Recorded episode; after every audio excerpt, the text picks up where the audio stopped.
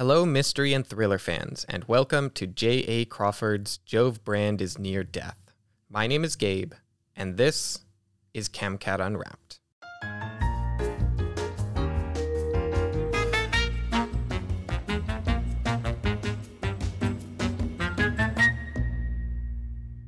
I'll be introducing you to each one of our episodes of J.A. Crawford's debut novel, Jove Brand is Near Death.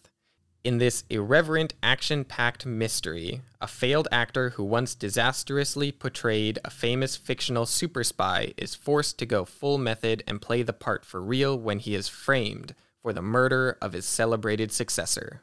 Intrigued? So am I. But that's not the only reason why I'm excited about this story. No. Jove Brand is Near Death is one of those unputdownable books that gets your heart pumping and gears you up for action. It's a book to live in. In our first episode, we meet Ken Allen, a celebrity personal trainer who has weathered slings and arrows from the world at large for the past 10 years. Rather than letting all the abuse tear him down, it has polished Ken into a lovely human being who is about to have the worst day of his life.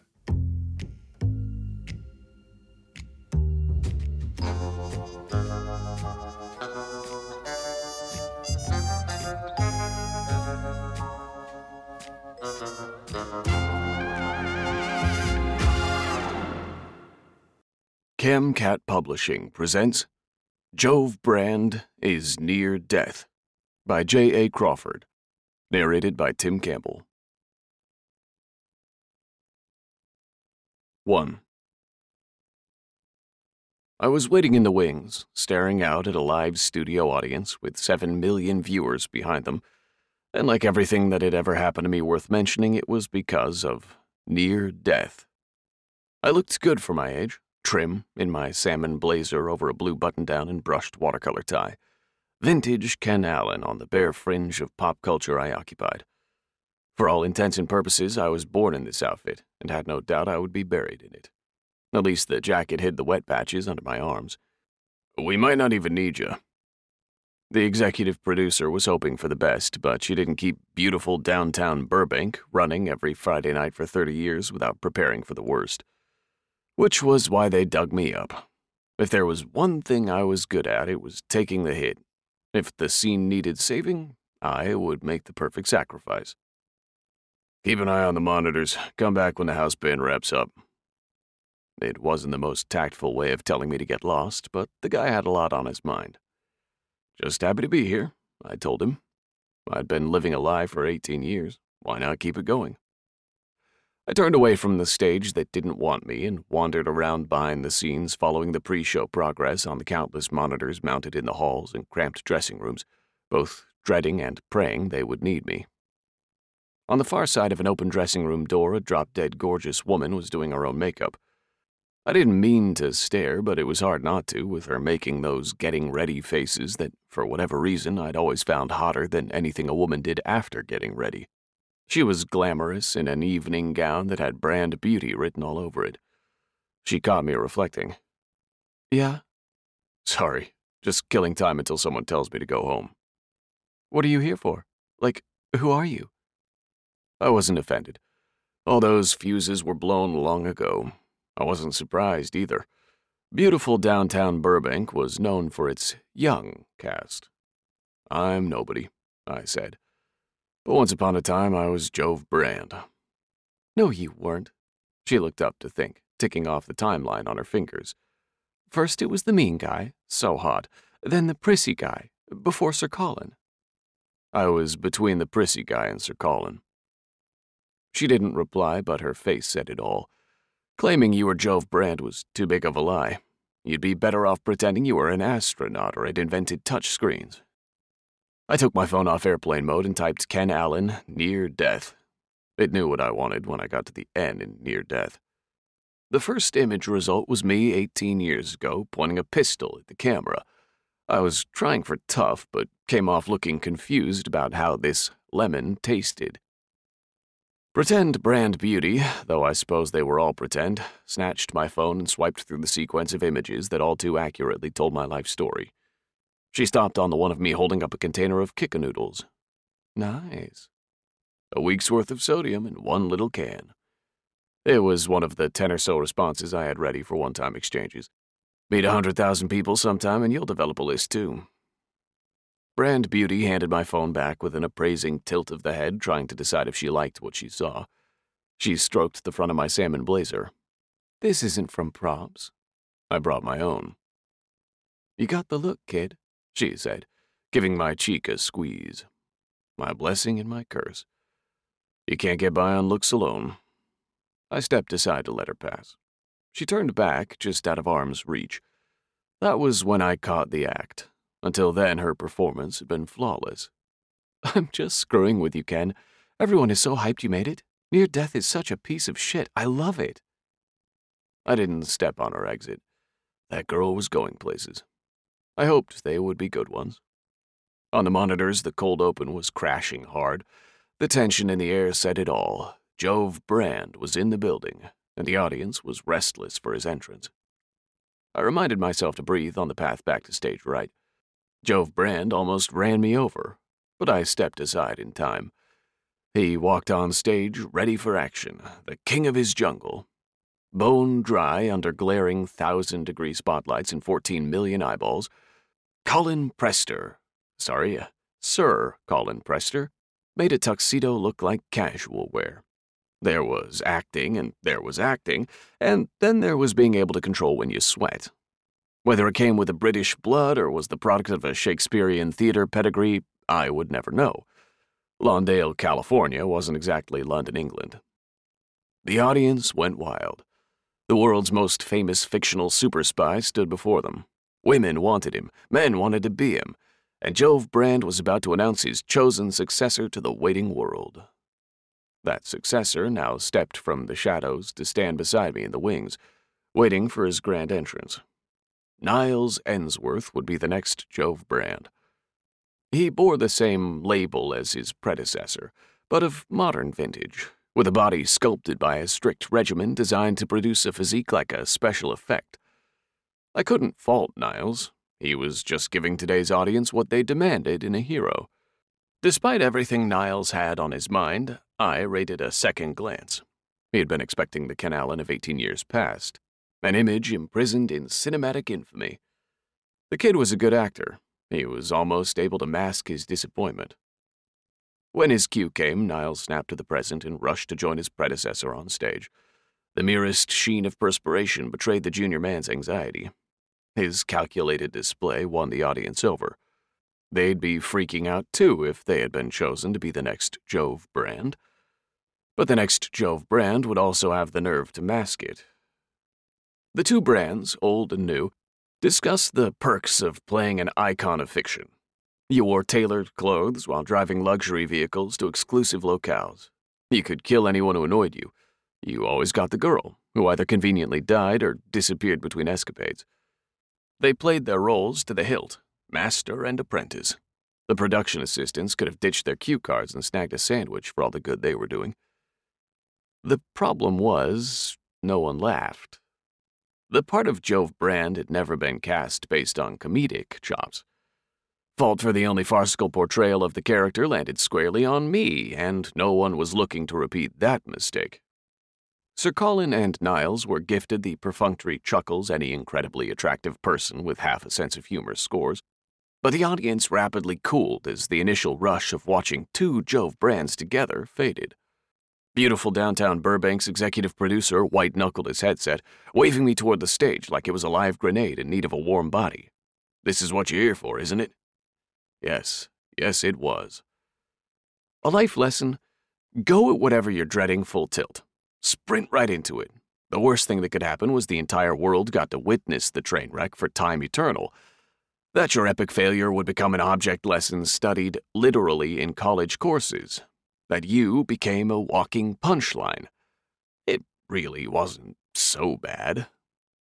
I exploded onto the stage with a butterfly twist, transitioning into a flurry of fancy kicks, battling through a horde of unseen foes towards Sir Colin and Niles. I kept the phantom attacks wide and slow to ensure the audience could follow along. This was all on me. I'd choreographed the sequence myself, drawing from an arsenal of techniques made instinctual through decades of dogged repetition. If you had enough tenacity, you could fool people into believing it was talent. I hit my mark an arm's length from the two brands, right on the bullseye. My surprise appearance had shocked the audience into complete silence. A small section of the crowd hooted, then the hoots built to applause, and my heart started up again. Some of them were ringers, but the rest sounded like my demographic hipsters in the know. I stretched the moment, resting my hands on my thighs as if I had come a long way. Pretending to catch my breath let me avoid eye contact, not only with the audience, but also with the two men who were arguably my contemporaries. Sir Colin and Niles turned to face the interloper who had fought his way into their conversation. The consummate pro, Sir Colin held his expression through the cheers, freezing the scene for as long as it had legs. Meanwhile, my stomach explored heretofore unknown depths. When the crowd quieted, the time had come for me to deliver my first line. Sorry, my good men, I panted. Bike broke down. Asian imports, you know. It was a good thing I was supposed to sound breathless. My American come British accent was atrocious. I could have done better, but who wanted that? It didn't get a huge laugh, but the audience members in on the joke lost their minds. No one wrote for the audience anymore anyway. They wrote for the internet, for the bloggers, the tweeters, and the streamers. They let the fans explain the references in post mortem. There was nothing like free labor, and no one worked as hard as someone made to feel smart. How did you get in here? Sir Colin asked. Stressing the did, not the you, kept the question at the appropriate level of condescending. Considering the audience's reaction to my appearance, it was the right choice. Who is he? Niles asked. Sir Colin moved to block the younger man's view. No one worth remembering. Now, as I was saying, a gentleman shoots only once, and never first. I stepped out from behind Sir Colin to add, but he chops as many throats as required. Don't ask me why, but that's when I ad libbed. Not a line, not on live television, I'm not a monster. I offered an unplanned hand to Niles, who furtively extended his own in return. As we were about to touch, I turned my shake into a knife hand aimed at his Adam's apple. Niles hopped back, genuinely shocked. I threw him a wink and a nod, my eyes a little crazy. The big screens facing the audience had been playing a near death highlight montage from the moment I crashed the sketch. Now that everyone was in on the joke that was Ken Allen, the entire studio erupted in laughter at my action and Niles's reaction. It was a dizzying level of hot on stage. I reminded myself not to lock my knees. Sir Colin moved between us again, precise in rhythm and position. The stage was his native turf, the sacred ground he retreated to when he wasn't playing a super spy. He was fighting for Niles's attention now. He always looks his foe in the eyes. The strain in Sir Colin's voice projected concern his successor was learning all the wrong lessons.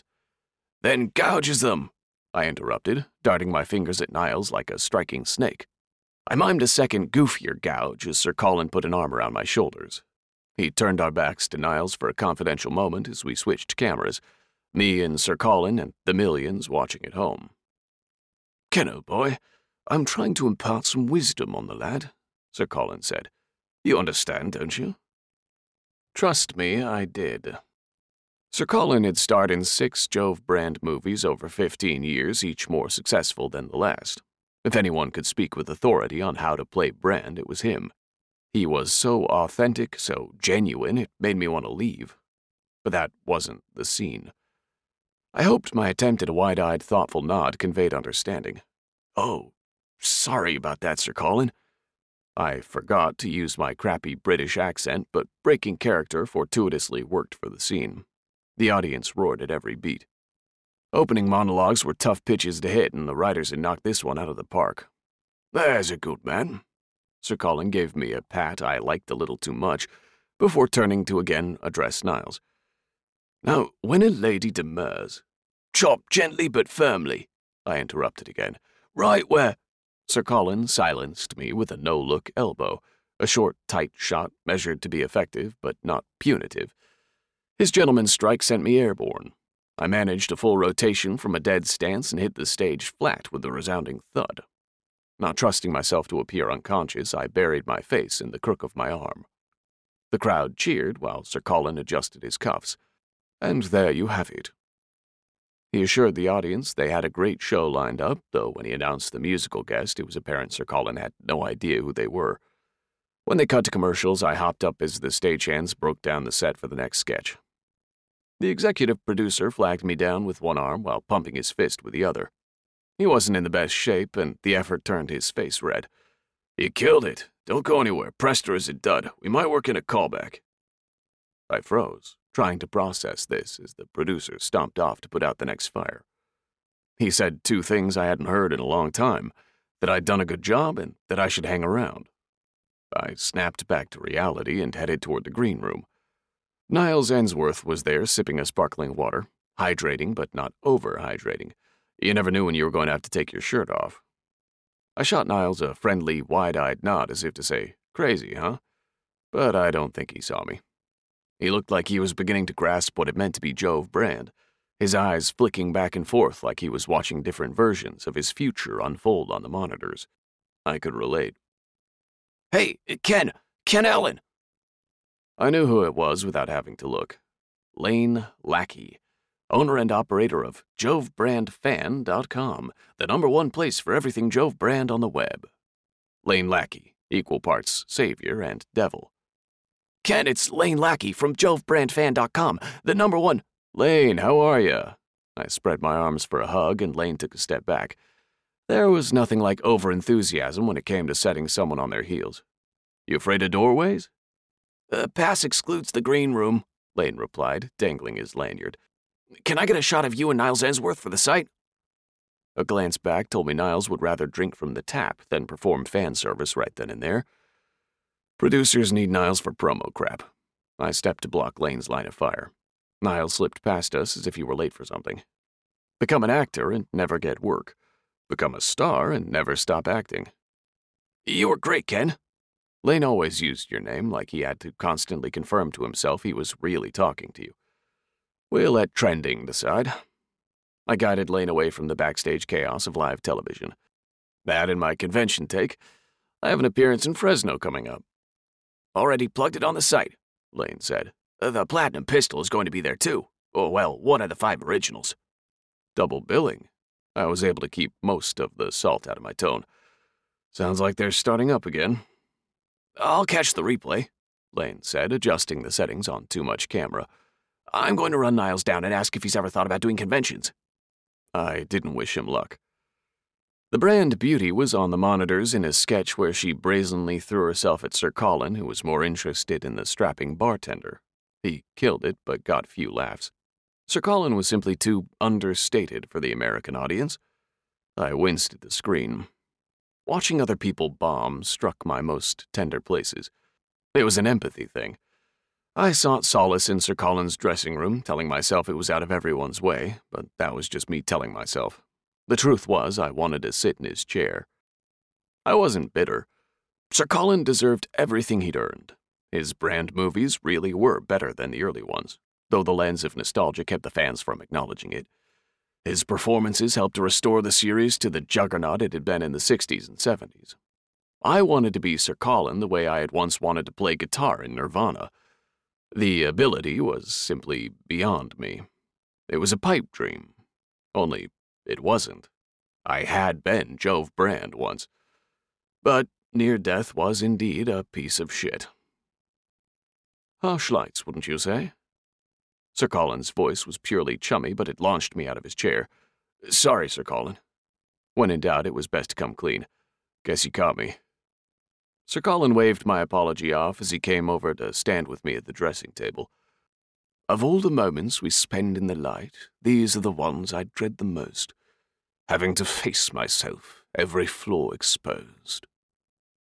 He was right. His age showed in the bulb bordered mirror.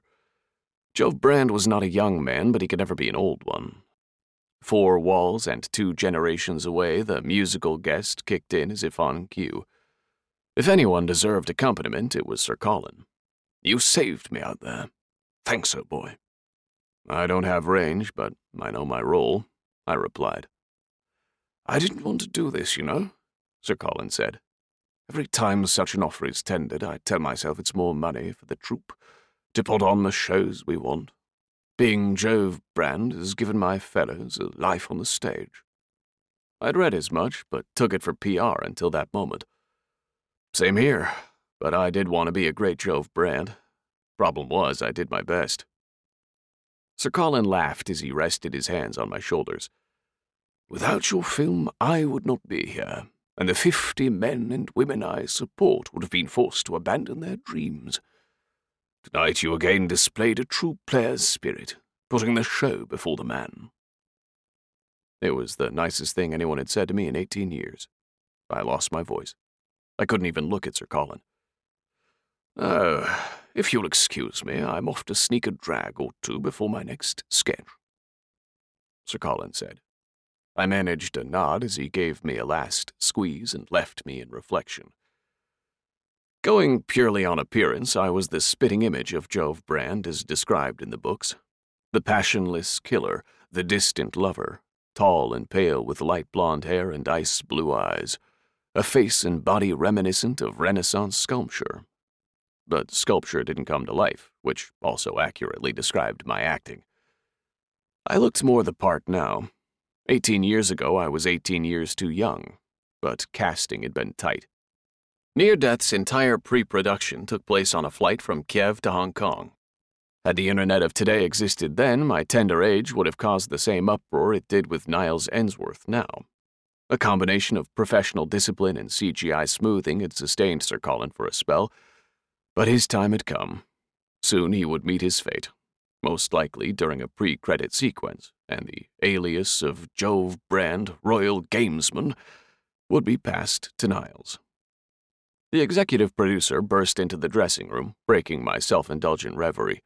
I didn't do it, I swear, I said. Where the hell is Sir Colin? The executive producer bent over to rest his hands on his knees. The dash to the dressing room had left him about a burpee away from a heart attack. I checked the monitors. The beautiful downtown Burbank regulars were dying on stage as they fumbled through a cut sketch. He left like five minutes ago, I said to his back. I trailed after him, hunting for one of the most recognizable faces in the world. The EP was coordinating the show and the search simultaneously through his headset. Go to break while we set up the house band. I don't care. Wait, the national anthem, it makes everyone clap. We checked the coat room, then the coke room, but found no sign of Sir Colin. The EP leaned against the wall to stay on his feet. A-listers, he wheezed. He was worried about the show, but I was worried about Sir Colin. Stage royalty didn't miss their mark. Sir Colin did not require an understudy. Sir Colin was his own stand-in. Then I remembered.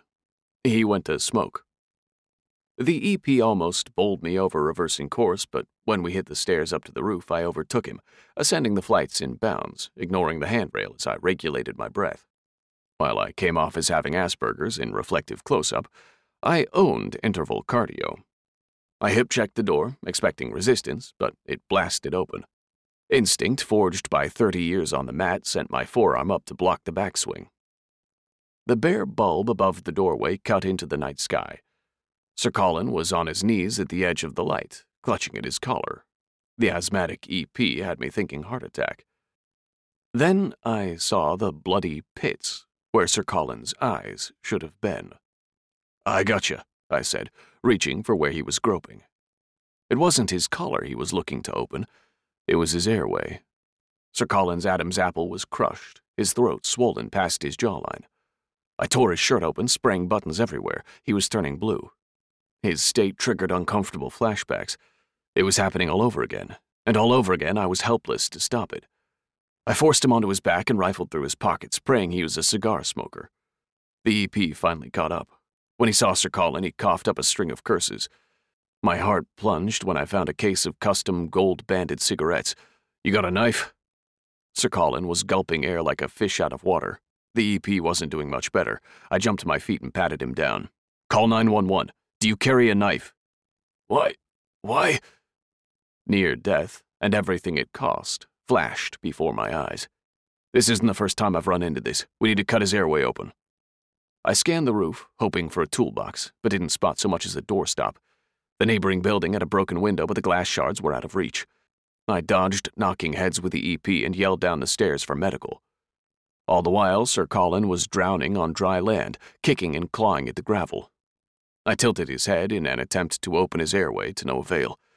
There was nothing else left but to talk to him. I took my lines straight from cliche. Hold on. Stay with me, Sir Colin. His lips were moving, mouthing the same windless word over and over, but I couldn't make out what word. I wish I could say Sir Colin went peacefully, but he fought until the end, groping and scratching, gasping and pleading.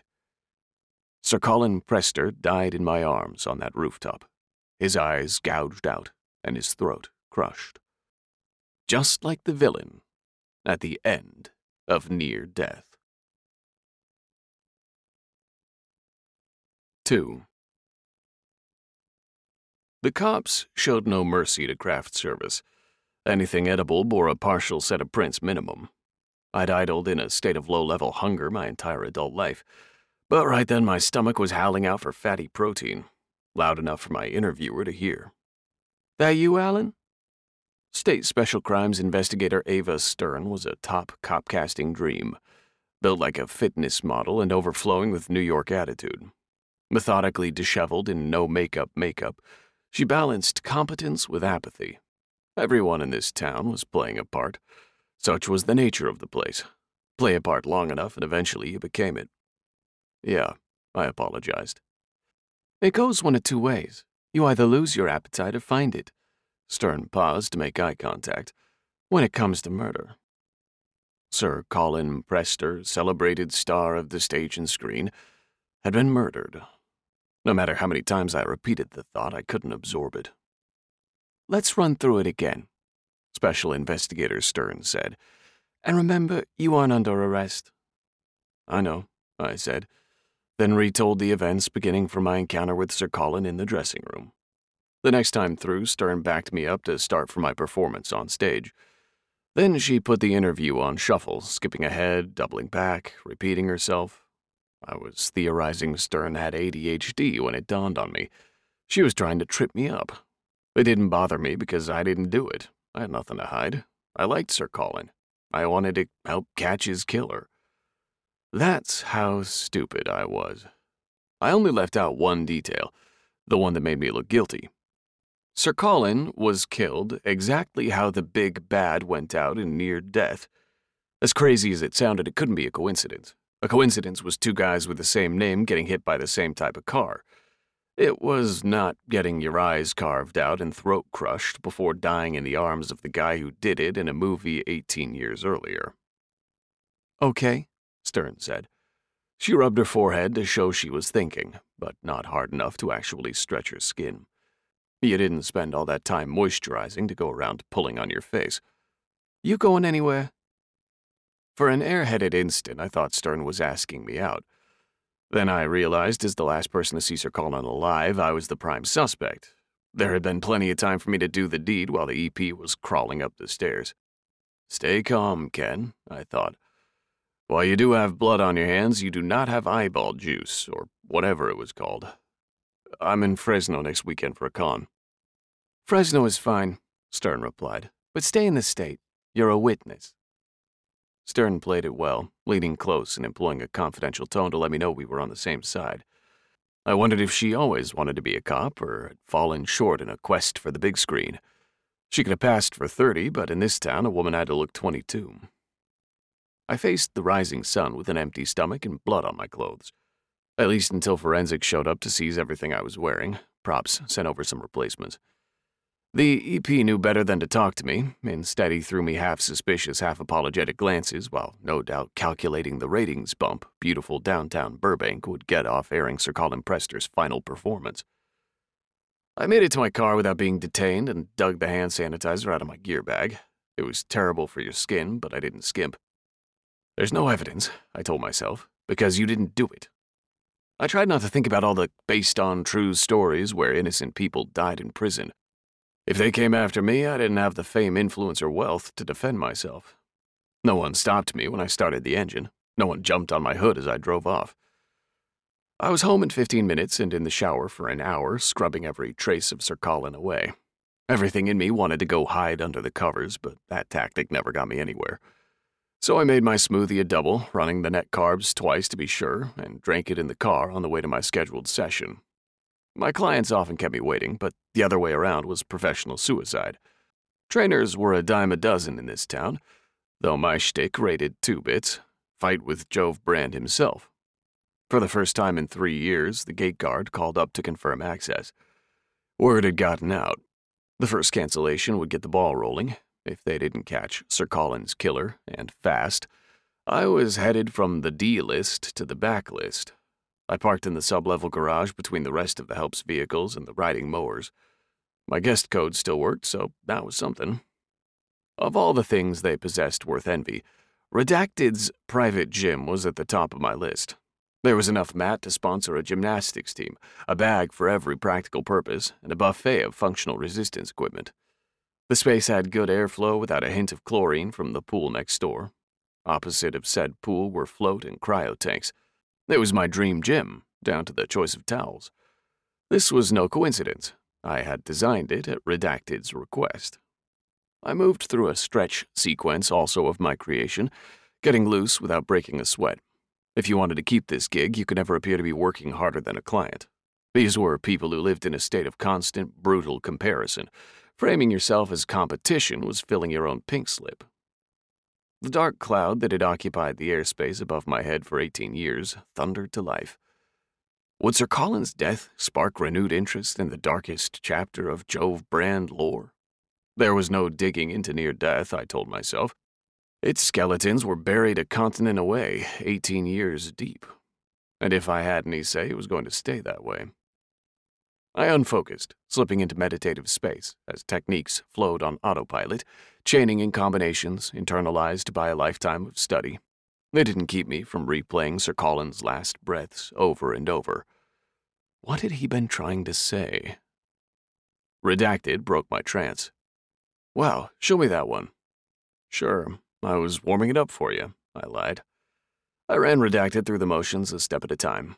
Redacted had studied dance alongside acting, so it was easier. In actuality, that's what screen fighting was a sequence of movements performed in time with one or more partners. The more steps you could string together without stopping, the better. If Ginger Rogers were alive today, she'd be a huge action star. After this spin, you want the audience to know it's really you, I explained. When you snap your head around, that's your expression moment. I played camera while Redacted went through the sequence again. Slower. Perfect. Now, instead of intense, try confidently amused. Redacted nailed it this time, smirking as they stuck the landing. That's it, I said, punching my opposite palm. That's your hero shot. Redacted gave me an innocent, big eyed smile known the world over. They followed it with their signature pout when I said, Okay, let's do some work. Redacted was leaning up for filming, so I put them through intervals, hitting the muscle groups evenly to maintain proportion and symmetry. Then we spent an hour on the mat. Redacted liked a little contact. On me, not them. But I didn't mind getting hit. Hope sprung I was going to get away clean, but during the cool down, they started asking questions.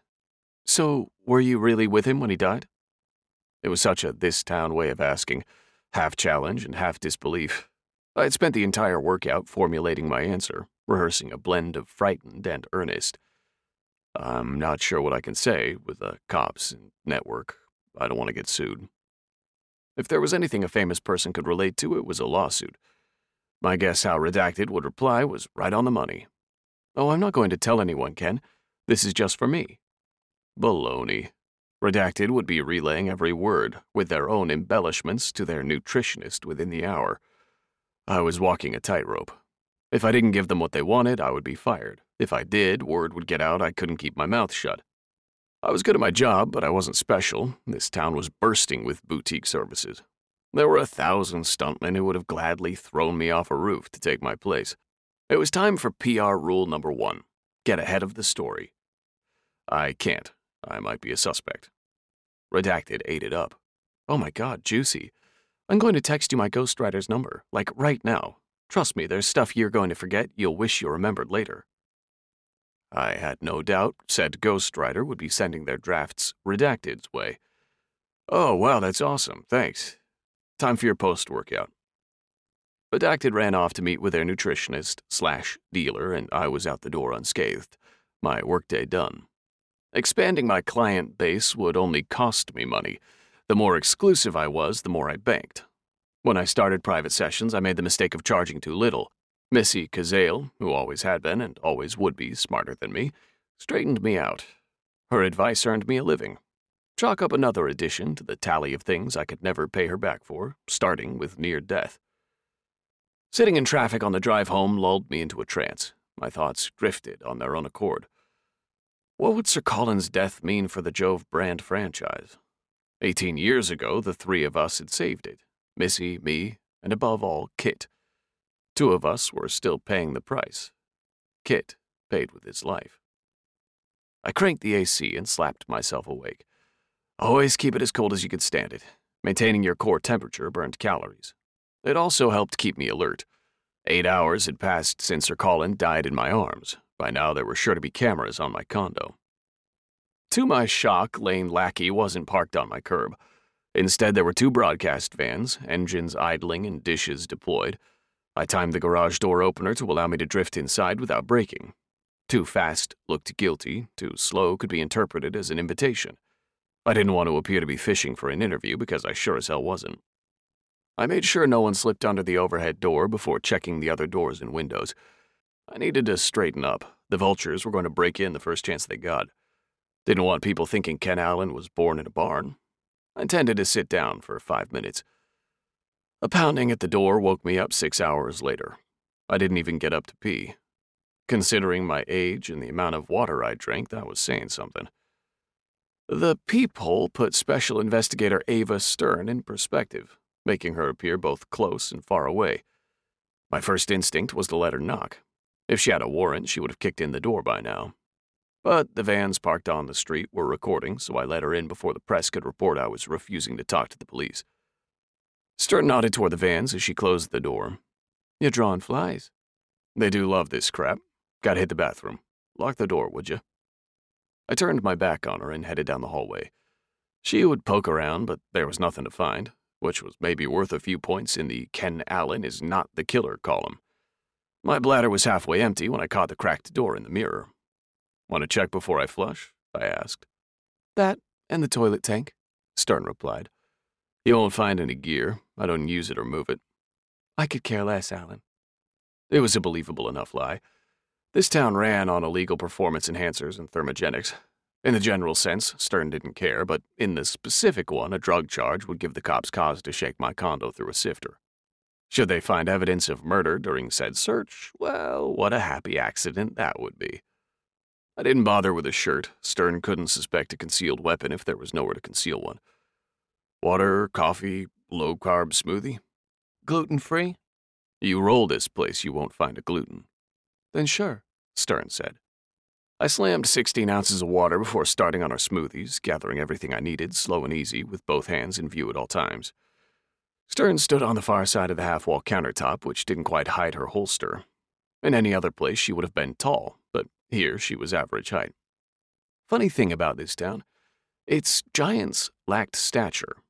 Talent could be measured by the formula of success over inches, the farther a guy was from six feet while still being on top, the more impressive his resume would be. That was for men. For women, it was years over 25 instead of inches under 72. Stern was around my age and three fingers under my height. She didn't have kids, not with those lustrous locks, all hers, no extensions, which were a red that didn't work on camera. Her eyebrows and skin tone confirmed it was her natural color. The faint lines around her eyes and corners of her mouth were signs she hadn't had much work done. And no one would have chosen a nose with so much character. It would have pigeonholed you right from the start. My first impression was Stern displayed the right amount of effort, enough to care without looking like an experiment in cybernetics. To be fair, this was coming from a guy who was about to have back to back liquid meals. Still, the subject merited further study. Stern wrapped up her evaluation the same time I got done with mine, me pretending to be focused on blending the smoothies and her pretending to give a hoot. I wasn't about to speak first. I didn't have anything to say, and had also spent enough time in Asia to know not to break the silence. She took me setting her smoothie on the half wall as a sign. I have some questions. Stern watched my reaction as she took her first drink. There's no sugar in this? I know what I'm doing. The EP says he didn't pass anyone coming down the stairs, Stern said. That's not a question. Did anyone pass you on the stairs? I shook my head. You sure? I would have noticed. Yeah, it's a tight squeeze. Stern took another drink. She looked at the glass this time like I was playing some kind of smoothie prank on her. Heard you vaulted right up them. Sir Colin disappeared during a live broadcast. I was worried about him. Worried? Why? Stern leaned in slightly, interested for the first time. Sir Colin was a theater guy. If he missed the call, something was wrong. You and him close? The only conversation we ever had was minutes before in his dressing room. I stared Stern straight in the eyes and told the truth. I liked Sir Colin. I didn't kill him. I didn't say you did, Stern replied. She was into the smoothie despite herself and stopped for more. I spent my sack time learning all about Ken Allen. Always nice when a beautiful woman thinks about you in bed. The words rushed out before I could stop them. Who knows where they came from? Too many movies, maybe. Or maybe I hoped Stern would interpret my frivolity as a sign of innocence. Either way, she didn't budge an inch. I wanted to know why you? For Brand, I mean. Try jovebrandfan.com, I suggested. I did. Then you know I wasn't the first pick. Yeah, the first choice overdosed, Stern said, making you the only guy in Hong Kong who fit Brand's description. Stern left out that my also ran died in the Ukraine while I was in China. Still, it left me defensive. Rumor has it the same thing happened with Niles Ensworth. Sir Colin's first successor committed suicide. Revealing Niles Ensworth on live television was damage control. If Lane Lackey is to be believed. Taking a drink slowed my reply, but I had to get the mixture down before the oil in it separated. As much as I hate to admit it, Lackey knows what he's doing. If he wasn't obsessed with Jove Brand, he could be a real journalist. Being a big time martial arts expert must have helped your chances way back when. Placing third in forms didn't exactly make me Chuck Norris. Third is something for a white guy in Hong Kong. Stern tilted her glass to toast me. And you kept it up. Ken Allen, sensei to the stars. I chugged the remainder of my smoothie. My clients get to say Jove Brand trains them. I get to keep in fighting shape for a living. That's the thing, isn't it? Stern commented. There's stage fighting and there's real fighting. JoveBrandFan.com says you're legit. Beat up an MMA pro in a bar three years back. There was no point denying it. That was the thing about fighting. Tell people you're good and you're full of yourself. Tell people you're not and you're humble bragging. It was a juice bar, and I wasn't charged with anything. Also, he ended up in prison over what he did to that barista. It helped that someone put the video online. You rolled right over him. I went to the sink to rinse out my glass. Do something long enough, you get good at it. How good? I scoped Stern's casual but loaded stance, the state of her hands, forearms, and elbows, the fit of her slacks, the way her sidearm was holstered, and its oversized trigger guard. Everything matched what I guessed about her background. Good enough to know you do Krav Maga. Stern skipped a beat, her mouth open. It was the first genuine expression I got out of her. That's pretty good.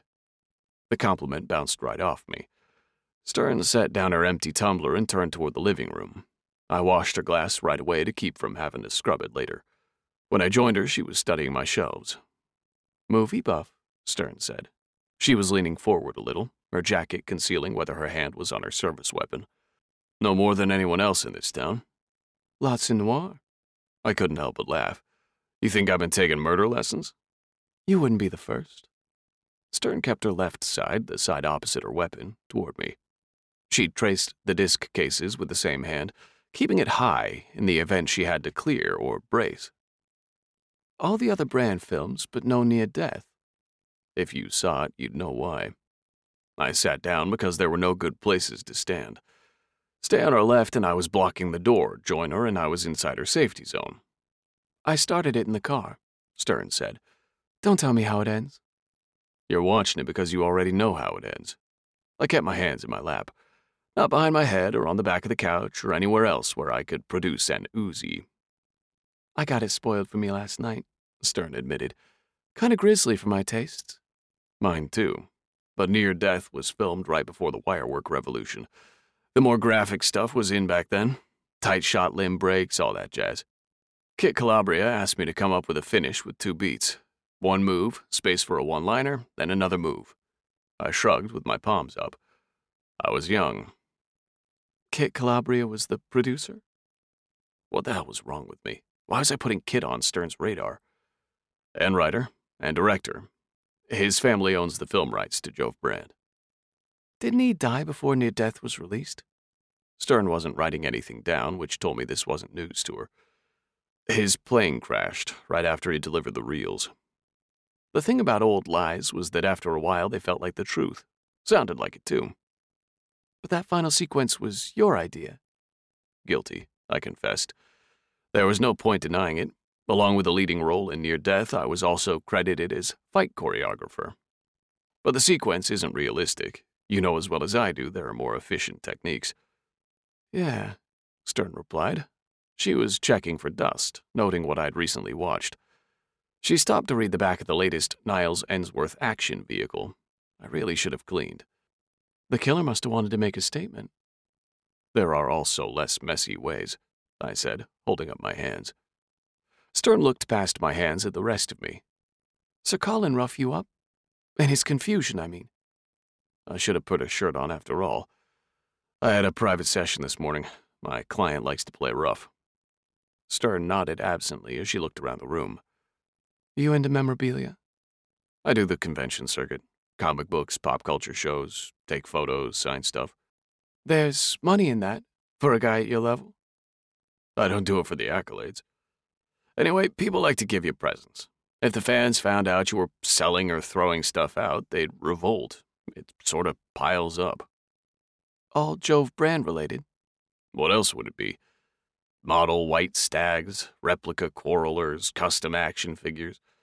Some guy gave me a disturbingly photorealistic painting of me and Missy Kazale sans clothing. You'd think he would have emphasized Missy, but I'm definitely the focus of the composition. For the first time in a while, Stern stopped to study me. How about gloves? I didn't like where this was going. Gloves? That's one of those things, isn't it? Tropes or whatever. Like how Jove Brand always puts on gloves before the big chase scene. If you did motorcycle stunts, you'd wear gloves too, I replied. Anyone ever give you gloves? I searched my memory before answering. This was one of those moments you saw on true crime shows. The suspect said no, he'd never worn gloves in his life, then later it's revealed he had an extensive mitten collection. In six years? I don't know, maybe. I'd have to check. I could help you look, Stern suggested. Her phone went off and kept me from making the horrible decision of accepting her offer. Duty calls. Thanks for your time, Allen. Stern's fixation on handwear was wrinkling my brain. You want a keto coffee for the road? I'm about to make one for myself. Stern wanted to say no, but remembered the smoothie.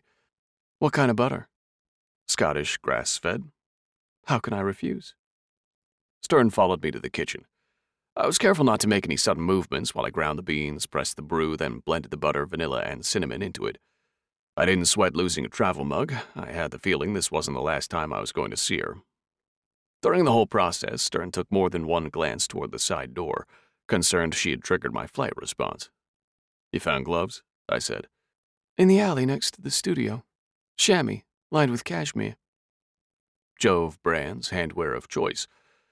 I went to take a sip of coffee, but my hand was shaking a little, so I set the cup back down. No getting prints off the insides of those, Stern took a sip, her hands steady, and gave an appreciative nod. That's good coffee. Have fun in Fresno. Don't leave the state, Mr. Allen. 3.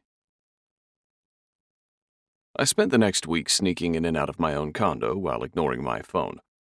Lane Lackey won the harassment award, calling or texting every two hours.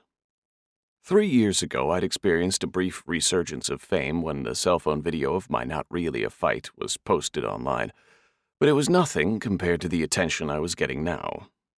No one outright called me a murderer, but they drew an outline a kindergartner could have colored in. I was the last person to talk to Sir Colin Prester and the first person at the murder scene. None of the dozen witnesses who came up the stairway leading to the single door to the roof passed anyone coming down. The only notable event in my murky, violent past was failing at the role Sir Colin restored to worldwide acclaim. Then it leaked how Sir Colin was killed. No one knew for sure who broke this seal, though my guess was beautiful downtown Burbank's executive producer. After the first trickle, the reports poured in. In true this town fashion, new information was presented in a series of dramatic reveals. First, no murder weapon was found. Next, an unnamed source stated no murder weapon would be found because Sir Colin's murderer had used their bare hands. Then half a dozen people came forward anonymously to confirm the nature of Sir Colin's fatal injuries. The internet did the rest. Highlights of near death started trending on all platforms. The video clip of me as Jove Brand finishing off General Moon Soo got 21 hits a second for 96 hours. A micro expression expert, whatever that was, broke down every second of Sir Colin and me on beautiful downtown Burbank's stage, frame by frame. That squint right there was the moment Ken Allen broke, they informed the host. When the corner of Ken Allen's mouth turned down, he became a murderer. Ken Allen foreshadowed his intentions when he threatened Niles Ensworth's eyes and throat on stage in front of millions, mere moments before the murder. Look at his sweat flow. Ken Allen was a man on the edge, and Sir Colin unwittingly pushed him off. Then the memes started, crafted from stills and gifs ripped from near death. Montages of all the throat chops, hard loops of gouging into chopping with blinking text displaying catchy phrases like franchise killer. Skillful photoshops of Sir Colin's face pasted over General Moon Soo's. A recut of Near Death's chase scene with the words, What's next for Ken Allen, captioned over it. My Wikipedia entry was edited every 10 minutes. My profession kept getting changed to fugitive, Someone inserted a fake fight record of one win and zero losses, with my lone win being over Sir Colin Prester by fatality. A pro wrestling fan listed my signature move as the eye gouge throat chop. After the moderators locked it, my entry reverted to what Lane Lackey had written years back. Ken Allen is an American actor and martial arts expert best known for playing Jove Brand in the foreign only release Near Death, chosen for the famous role based on his strong resemblance to the character as well as his physical ability Allen was an unknown at the time of his casting. A cultural oddity, Allen's sole film credit to date is the lead role in one of the largest movie franchises of all time. He is also known as the Sensei to the Stars. Citation needed. While all that was true, it made my landing the part of Jove Brand come off as a Cinderella story, a triumph after a grueling audition process, instead of what actually happened. The truth was, I was the only warm body in Hong Kong who fit the bill. Kit Calabria was desperate. His first choice was dead of an overdose, and no other actor would touch the role for fear of being blacklisted by the studios. Kit had 30 days to wrap production or lose the franchise his father had helmed for 30 years. Plain and simple, near death was an act of triage, an emergency procedure to stabilize the patient long enough to get them expert treatment. Kit and I kept the franchise alive. We did what we had to do and paid the price in full. His estranged sister Dina and Sir Colin restored it to health. Thanks to the social media justice system, I lost two of five clients with no chance of replacing them. Reddit compiled a complete timeline that proved I definitely did it, along with a psychological profile cementing my motives. The conspiracy crazies pointed to my time in Hong Kong as evidence I was a foreign agent tasked with eliminating Sir Colin Prester to tank the franchise, so the Chinese film industry could take it over. I needed a lawyer, but couldn't afford one. Every media outlet you could think of wanted an interview. The offers for an exclusive were rapidly rising, but I knew better than to take the bait. Appearing on camera was profiting off Sir Colin's death. It also looked bad, which was a distant second to my sheer disgust. As much as I wanted to, I couldn't afford to skip the convention in Fresno. I cleaned my condo like it was going on the market before performing a walkthrough worthy of a brand film, Everything worth anything went in the attic. A ladder wouldn't fit in the only closet with attic access. If you couldn't do a muscle up, you weren't getting in there, and guys who sat in a van for a living couldn't do a muscle up. I took four corner photos of each room, powdered every knob and pull. I passed a sleepless night staring at the ceiling. My condo wasn't much, but it was all I had. It was going to hurt coming home to find it in ruins. I left for Fresno before sunrise on Friday. It would get me to the convention center early, but if I waited any longer, commuter traffic would make me late. My level of celebrity didn't merit a second pass if my booth was empty on the first. I couldn't afford to miss a single fan. Convention appearances barely covered my health insurance, much less legal coverage. I didn't really have fans, not in the traditional sense. My presence was a curiosity, a quirky detail in the story of what you did last weekend. The 10th photo in the Facebook album labeled Conventions 2016. People hated hipsters, but they paid my bills. May the God none of them believed in bless them. Who knew a guy could scrape by on irony? Four hours of driving, and I didn't so much as turn on the radio. Instead, I spent the whole time devising a plan to prove my innocence. The results weren't encouraging. There were things that made me appear less guilty, like trying to save Sir Colin, but that could also be explained as a guy who lost his temper in the heat of the moment trying to save his own skin after waking to what he had done. Despite my tough talking at Stern, everything I knew about the criminal justice system came straight from the screen, including the expression, the criminal justice system. Now I was on my way to being one of those stories ripped from the headlines.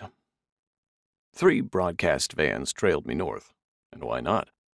They could write off the mileage, and what if they hit the jackpot and I made for Tijuana? I dreaded what was waiting for me at the convention center. My appearance schedule was posted at jovebrandfan.com. My badge got me access to guest parking, no way the showrunners would pull me. Conventions were all about attendance. They were our modern sideshows. Except instead of the wolf boy and the bearded lady, there was the guy who was in that one thing and the lady from the magazine you found in the woods. If a peek at the one Jove Brand who murdered another Jove Brand got warm bodies through the door, so be it. After a check to make sure there was nothing in my car I minded losing, I shouldered my merch and headed for my table. Everyone was setting up, which gave them an excuse not to make eye contact. Though I had broken bread with most of the other guests, my loaf had gone moldy. Ewan was already at our table when I got there. My former co star was now my convention partner. Like me, Ewan was cast solely on appearance. Slap a goatee and top bun on Bruce Lee, and you'd have the villain of near death. My once arch enemy was now my closest friend. Shared experience has that kind of power, when Ewan saw me, he raised his hands in surrender.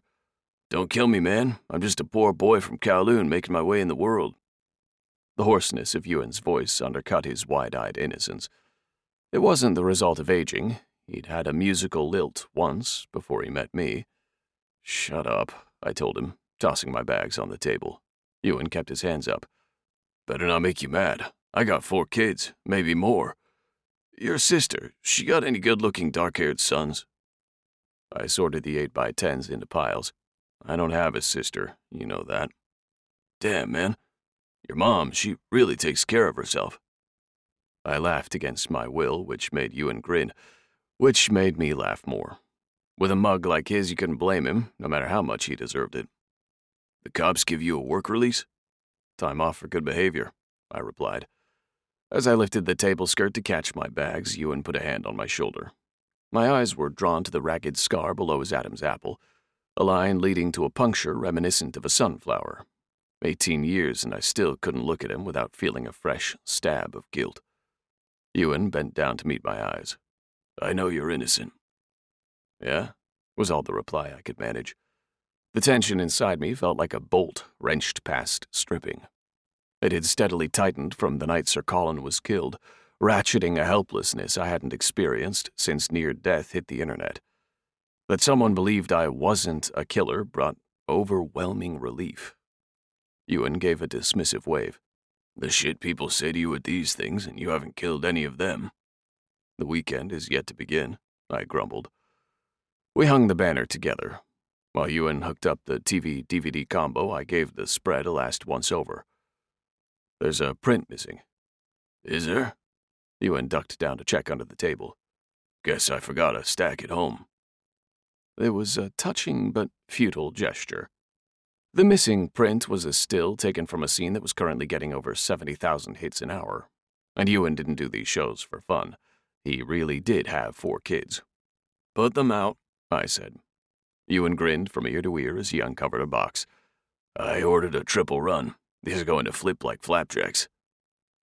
The print in question was landscape style. I'm on the left as Jove Brand in my salmon blazer sans tie, a casualty of the zipline fight. The red slash across my forehead and down my cheek is a souvenir of General Moon Soo's bladed hemline. My tattered shirt provided a clear view of my sculpted midsection. As General Moon Soo, was on the right, resplendent in his silver mandarin robe. He was dramatically exhaling as the edge of my left hand caught him square on the Adam's apple. Blood bloomed from his eye sockets like twin poppies. The composition wasn't bad, and we looked great. Static and silent, the shot could pass for a real Jove brand film. It was near death, summarized in a single photo. With my primary ensemble currently bagged in police lockup, I was forced to rely on my backup costume. You never knew when you were going to get someone on your clothes. I got into wardrobe, buttoning up the baby blue shirt and knotting that awful tie, before slipping on my signature salmon jacket. My brand skin on, I shook my muscles out as if I were bracing for a punch. The rank odor of microwaved fish invaded my space. Ewan was already cracking the Tupperware. I watched him shovel down shrimp and inhale sticky rice. How can you eat so much and never break 135? I burn it off dancing like no one is watching, Ewan replied. Ewan made sure the volume was muted before hitting play. Neither of us possessed the level of masochism it took to listen to near death on a loop for three days. It was cringe-worthy imagining what Kit Calabria went through in a Hong Kong editing booth, scrambling to transmute a lead balloon into a golden parachute. Near Death opened with the passing of my predecessor. The brand before me had filmed his exit during the production of A Beautiful Disaster, his final film. What was another 20 million on top of the most expensive, adjusted for inflation, brand film to date. Tacking that polished sequence onto the front of Near Death was like having Yo Yo Ma open for a high school marching band. Those 10 minutes cost more than the 90 that followed them. The film proper opens with my trial sequence.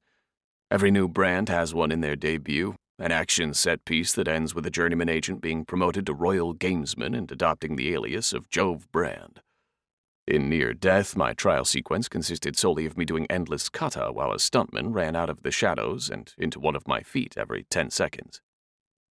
Tender, head of Warden, Brand's secret section, in his one scene appearance, watched the somehow already edited sequence on his product placed laptop.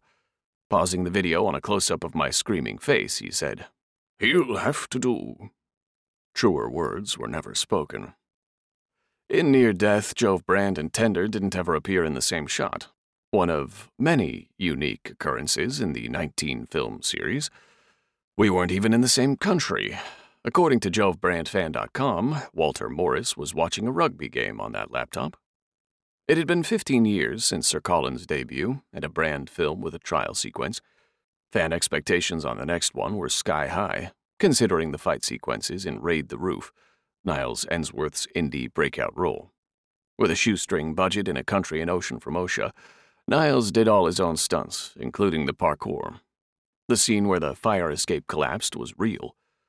Niles's right pinky was now permanently crooked from grabbing the window ledge that saved his life. But Raid the Roof came out of nowhere, and Niles Ensworth with it, absent online fanfare. His brand's trial sequence would air in the clickbait era, which meant it would be the first to face the speculators, the leakers, and the trolls. I pitied the poor bastard. Security cracked the doors and the tide was unleashed. Even way in the back, we could hear the rumbling wave of excitement. We didn't expect to see action for a few hours. Our table sat in a distant corner past the vendors, feature booths, and actual stars.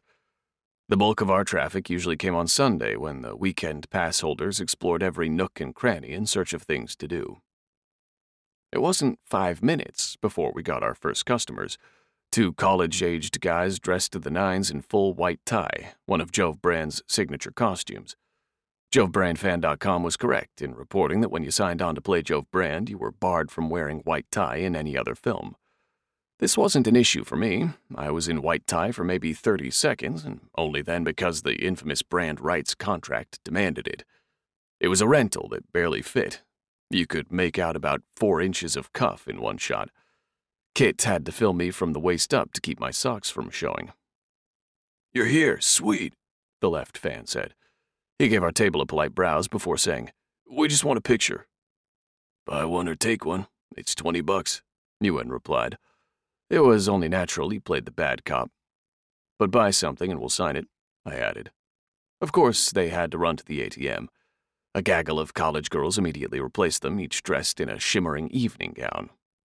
How much for all of us? The bravest one asked while the others stole glances.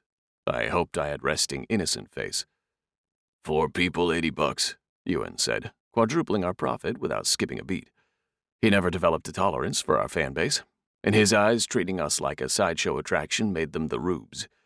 Ewan tucked the money away and started around the table, but the girl stopped him. Just Ken. Is that okay? You're the boss, Ewan shrugged. You want me to take it? I know my angles, the pack leader replied, shaking out her hair. The girls huddled around me, each of them striking a kung fu pose. It took six attempts to satisfy the pack leader. They didn't try to talk to me at all, except one girl who thanked me over her shoulder as an afterthought. The white tie guys had been waiting their turn. Just you, the left one said to me. Can you do like a double chop? Ewan caught my expression and answered for me. No problem. This was a first. I arranged a guy on each side, slightly behind me. Looking intensely at the one on my left, I extended my flattened hand across his neck. To keep them in frame, the right one got more of a forearm. Ewan counted down from three. On one, both guys rolled their eyes back and lolled out their tongues. They were thrilled with the result. The next customer came before I was back behind the table. I froze when I saw him. He was dressed like Sir Colin in A Gentleman's Play. Full riding gear, cheeks bloodied from his first kill. Chop me, dude, he said, handing Ewan two twenties. Not Sir Colin must have seen the other guy's pay. I tried to make it light, rolling my eyes while bringing the edge of my hand down on his neck, Captain Kirk style. No, like across the front. Not Sir Colin explained, miming as if he were sawing his own head off. Fuck off, Ewan replied with a tight grin. The guy fumed for a minute, checked his phone, then split. A couple came looking for a threesome. I put them side by side and chopped them both with the same arm. Ewan cleaned out his Tupperware so we'd have a place to stash the cash. I pulled out my phone and went straight to trending. Nothing. Then I searched by keyword. The photos were under hashtag franchise killer. Lane Lackey called while I still had my phone in hand. He followed up immediately with a text. I'm here. Need to meet. ASAP. 911. A line was forming. Ewan and I shared a glance. Proceeds go to the Ken Allen Defense Fund, he said, wiggling his eyebrows. The last 18 years had prepared me for this. Near death turned me into a living, breathing inside joke. Now the whole world was lining up to deliver the punchline. I could let that beat me down, or I could roll with it, but I couldn't avoid it. The time had come to show my chops. I chopped Jove Brand in white tie, and I chopped Jove Brand in his striped racing suit. I chopped my way through brand beauties of every color and gender. I chopped Sir Colin, and I chopped General Moon Soo. I even chopped some nutjob cosplaying as the Black Knight, though I had to admit his black bodysuit and motorcycle helmet, tinted visor and all, were spot on. Unlike the bulk of his peers, the Black Knight spent as much time making sure he looked good in the costume as he must have sewing it together. But most of all, I chopped myself. Ken Allen after Ken Allen came to die in their baby blue shirts and salmon jackets. In true mirror match fashion, we traded chops or crossed arms like dueling swordsmen. I dove in head first, full of enthusiasm, smiling and thanking every last fan. I would convince the world I didn't kill Sir Colin if I had to do it one person at a time. The morning surge petered out into the dead zone before people got off work. Friday was usually our slow day, but here it was, only half over, and we had made more than $4,000. We'd also created enough buzz that attendees were detouring our way to see what the hubbub was all about. Most people passed by whispering, but one group lingered. There were four of them three men and one woman, dressed in pseudo tactical gear and sporting masks. Real life superheroes. In essence, a trumped up citizens' patrol. It wasn't a new idea. New York had their guardian angels back in the 70s. They turned their backs to our table and started streaming, the leader pointing over his shoulder now and then. You know these guys? I asked Ewan. Nope. He dug out his program to do some research. They call themselves Street Justice. Have a scheduled self defense demo on Stage C. Says here they have 10 black belts between the four of them. Well, sure, they need them to hang all those holsters. Most of the loops on their tactical gear were empty. These jokers were a prime example why pepper spray and tasers weren't allowed inside. Still, they didn't patch you down in Fresno. Tomorrow we're charging 50, Ewan said. He took out expenses before handing me a wad of ATM fresh bills. It was better to keep the cash in your pocket at these things.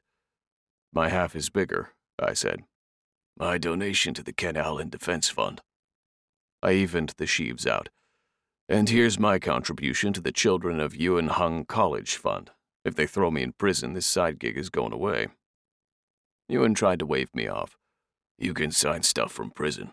Plus, when you die behind bars, near death memorabilia is going to shoot through the roof. I'm looking forward to my fat book deal. Ewan had to refuse three times, but on the fourth pass, I got him to take the weight off me. You lead, Ken, he said. I'll try not to step on your toes. It was our little inside joke. My two qualifications for the part of Jove Brand were the looks and the moves. Every absurd, over the top fight scene in near death was hatched in my immature, tasteless mind. The closest thing Ewan had to any training was being a salsa dancer on a cruise ship. It showed when we fought in near death. Mostly, Ewan stood there pretending to get hit while I strung together ludicrous combinations of punches and kicks. Lane Lackey counted once. Moonsuit takes 57 hits to Brand's 9. I sold each of those nine hard, spinning through the air and crashing into walls in response to Ewan's suspiciously graceful blows. I thought for sure the networks would have film crews here, I said. That's because you aren't savvy, baby, Ewan replied. The showrunners lock them out, then sell them their house footage for six figures easy. Tell me we didn't sign a waiver. Ewan grinned. All part of the rental agreement, my naive sidekick. Wonderful. I checked my phone, fingers crossed hashtag franchise killer wasn't trending, and found a dozen missed calls and texts, all from Lane Lackey. The last read, VIP Cafe. I know what happened. I have proof. When I showed it to Ewan he said, He's full of it. Lane is going to the hell of fruitless gossip. That a real place? Ewan rested a hand on his chin. Rumor has it. No one stopped me on my journey to the lounge reserved for convention guests, though some troll lurking in the crowd shouted, Killer Brand! when he saw me. The Black Knight was coming out of the lounge as I approached. He was in character, striding through the crowd like he expected it to part for him, which it did. Lane sure got to him fast. No such thing as too much content for JoveBrandFan.com, and the Black Knight was Lane's type. I jogged to catch the door before it closed. The room was empty, except for Lane Lackey, who was crumpled against the far wall with a hand down his pants. I was halfway to him when I processed what I was seeing. Lane Lackey's throat had been crushed. His discolored neck was rapidly swelling. Hold on, I yelled at Lackey. The closest thing to a knife on the complimentary refreshment table was a bagel slicer. I didn't think to bring one. Let one guy with a collapsed stairway die, shame on you. Let a second, shame on me. Lane wasn't looking good. I dialed 911 and put my phone on speaker to free up my hands. I fought to force air into Lane's lungs while informing the operator a person was choking to death and needed immediate medical attention. It was an exercise in futility. The killer was getting better at flattening windpipes. From the way Lane Lackey was folded against the wall, I was guessing they used a stump. Probably started off with a shot to the groin, considering the way Lane was cradling his junk. But if you were kicked in the throat, wouldn't your hand go there instead? You crotch something, I asked, but Lane was past answering. With a sigh of resignation, I shoved my hand down Lane's pants. There was a flash drive nestled behind his privates, and I would go to my grave knowing Lane Lackey kept everything big smooth. I was looking for a place to boil my hand when I realized the killer had walked right past me. Help's on the way, I told Lane's lifeless body. Maybe the paramedics could revive him. If Lane Lackey beat the odds and lived, he could clear my name. Or I could catch the killer myself. The lounge door burst open before I was halfway across the room. A wiry guy, maybe 25 years old, rolled over the threshold. A heavier man executed a tactical entrance behind him, clearing the room with an imaginary rifle. A third man blocked the door. Air rifle played spokesman. Face street justice! I walked forward, palms out. The killer is dressed as the Black Knight. Let's get him. On the ground. Citizens arrest! Air rifle commanded. He was wearing a hockey goalie mask with a silver skull enameled on it. If it wasn't for the muffled lisp, he might have been intimidating. Yeah, said Wiry Guy. He had gone full tactical ninja, from split toed boots to a hooded face mask. I didn't break stride. I don't have time for a playdate. They were more posing than taking up any kind of stance. Every second they held me up, the Black Knight got farther away. Tactical Ninja was closest. I didn't want to hit him in the head. I wasn't looking to alter the kid's future. I just needed him out of my way. I flicked my fingers to his eye line and took out his leg. He was wearing hard knee pads, but had nothing shielding his thighs. My shin connected an inch above his knee, chopping down like an axe right on the sweet spot. He issued an involuntary yelp as he tumbled over. I stepped through and blasted a thrust kick into Air Rifle's hip thigh junction. It was a tough spot to guard. The force sent him into the door frame. Before he could recover, I swept out both his feet with a switch low kick. He hit the tile hard and stayed there. The guy blocking the door was dressed like a steampunk wizard. He swung a cane topped with a brass globe security should have never let through the door at my skull. I tracked the arc of his swing and didn't bother to block it. The cane bounced off the door frame and back into his head as I floated a right hand into his solar plexus fast and light. It took a second, but he went down, melting slowly into a crouch. Been there, felt that. The final street justice member a young woman was stationed outside the door. She was armored everywhere but her midriff and pointing a chunky black object at me. I ducked out of the line of fire and swept my arm in a tight arc. When our forearms connected, I jerked down hard. She snapped forward a step and involuntarily tossed what she was holding. I blurted an apology as I sprinted away. Pointing toward the remains of her digital camera, I said, Tag me in that. I wove through the crowd hunting for a black motorcycle helmet. Friday was the slow day, but there were still 10,000 people in the convention center. The Black Knight wasn't a featured guest, which meant he would have to exit through the main entrance. I followed the far wall around. It was the long way, distance wise, but it was also the least congested. Paramedics were coming from the opposite direction. I pointed them toward the VIP lounge without breaking stride. I hit the food court full tilt, sending hot dogs and nachos into orbit. Killer brand! the troll shouted again, stretching the two words into a sentence. The gate guards were more confused than concerned. I didn't bother asking or explaining as I blasted the door open with my shoulder. The lot was packed with people and cars. I jumped on top of a table advertising the best cellular network in Fresno and checked the lot a section at a time. I heard the Black Knight before I saw him, his tires peeling out as his motorcycle issued a pitched roar. He was still in costume, it was the perfect getaway outfit, helmet and all. I recognized his ride right away. Any fan would. It was a Triumph Bonneville. The same model Jove Brand used.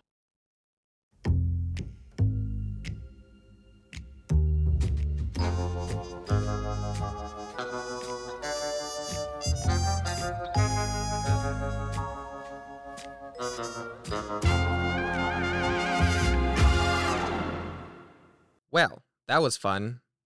For us, not for Ken, who appears to be hiding more than his fighting skills.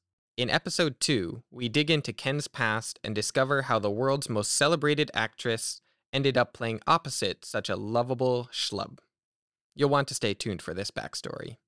So don't forget to subscribe to CamCat Unwrapped. If you don't want to miss a beat, listen now on the audiobook platform of your choice. All our books are also available in print and ebook formats on camcatbooks.com or wherever books are sold. Before you go, please take a moment to leave us a review on your preferred podcast platform. Thanks so much. CamCat Unwrapped also offers other CamCat books as podcasts. Also, check out our interviews with authors, editors, and other bookworms, and our background episodes where we unwrap exclusive content relating to our books. Tune in again to CamCat Unwrapped because CamCat Unwrapped is where book lovers meet.